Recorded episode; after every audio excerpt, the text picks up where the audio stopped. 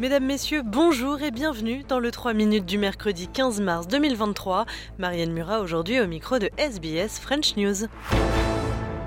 Les retombées des annonces par Anthony Albanese du partenariat AUKUS dont on parlait dans le bulletin d'hier, a commencé par la réaction de Paul Keating. Pour l'ancien Premier ministre australien, cet accord militaire est la pire décision internationale prise par un dirigeant travailliste depuis un siècle. On l'écoute. It's only about one matter only the maintenance of US strategic hegemony in East Asia. This is what this is all about.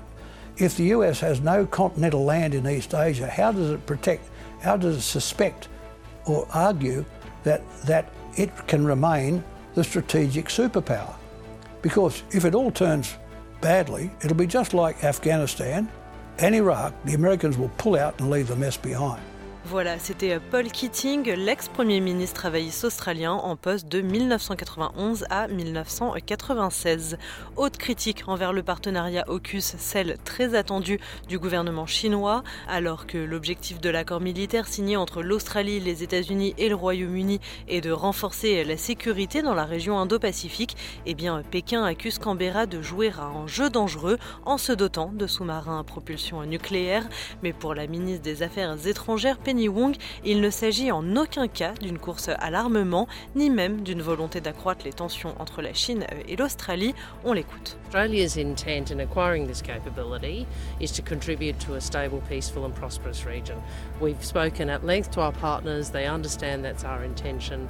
Uh, in terms of escalation, we always say the great powers, we would encourage the great powers to manage their competition wisely, and we welcome President Biden putting that on the table with China. We urge China to take that up. On reste dans le Pacifique où le Premier ministre est en visite aujourd'hui euh, au Fidji. Anthony Albanese rencontre pour la première fois son homologue Sitiveni Rambuka à Nandi. L'objectif est de renforcer le partenariat entre les deux pays, d'approfondir les liens commerciaux et de mettre en place plus d'actions contre le changement climatique. Sitiveni Rambuka devrait lui se rendre en Australie avant la fin de l'année. Si vous vivez en Nouvelle-Galles du Sud, en Australie méridionale ou dans le Queensland, attention à la hausse des prix de l'électricité à partir du mois de juillet. Décision prise par le régulateur australien de l'énergie qui a décidé d'augmenter le prix plafond que les revendeurs peuvent facturer à leurs clients dans ces trois États. On écoute les explications de l'entreprise.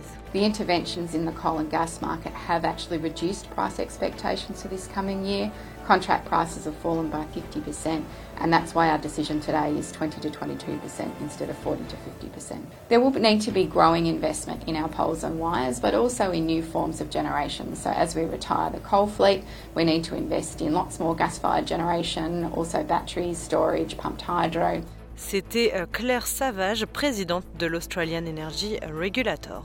Et enfin, pour finir, un avion de chasse russe serait responsable de la chute d'un drone américain en mer Noire, dans une zone très surveillée par l'OTAN depuis euh, le début de la guerre en Ukraine. Washington dénonce un acte irréfléchi de la part de Moscou et a immédiatement convoqué euh, l'ambassadeur de Russie, la Russie qui, elle, de son côté, dément être entrée en collision avec le drone.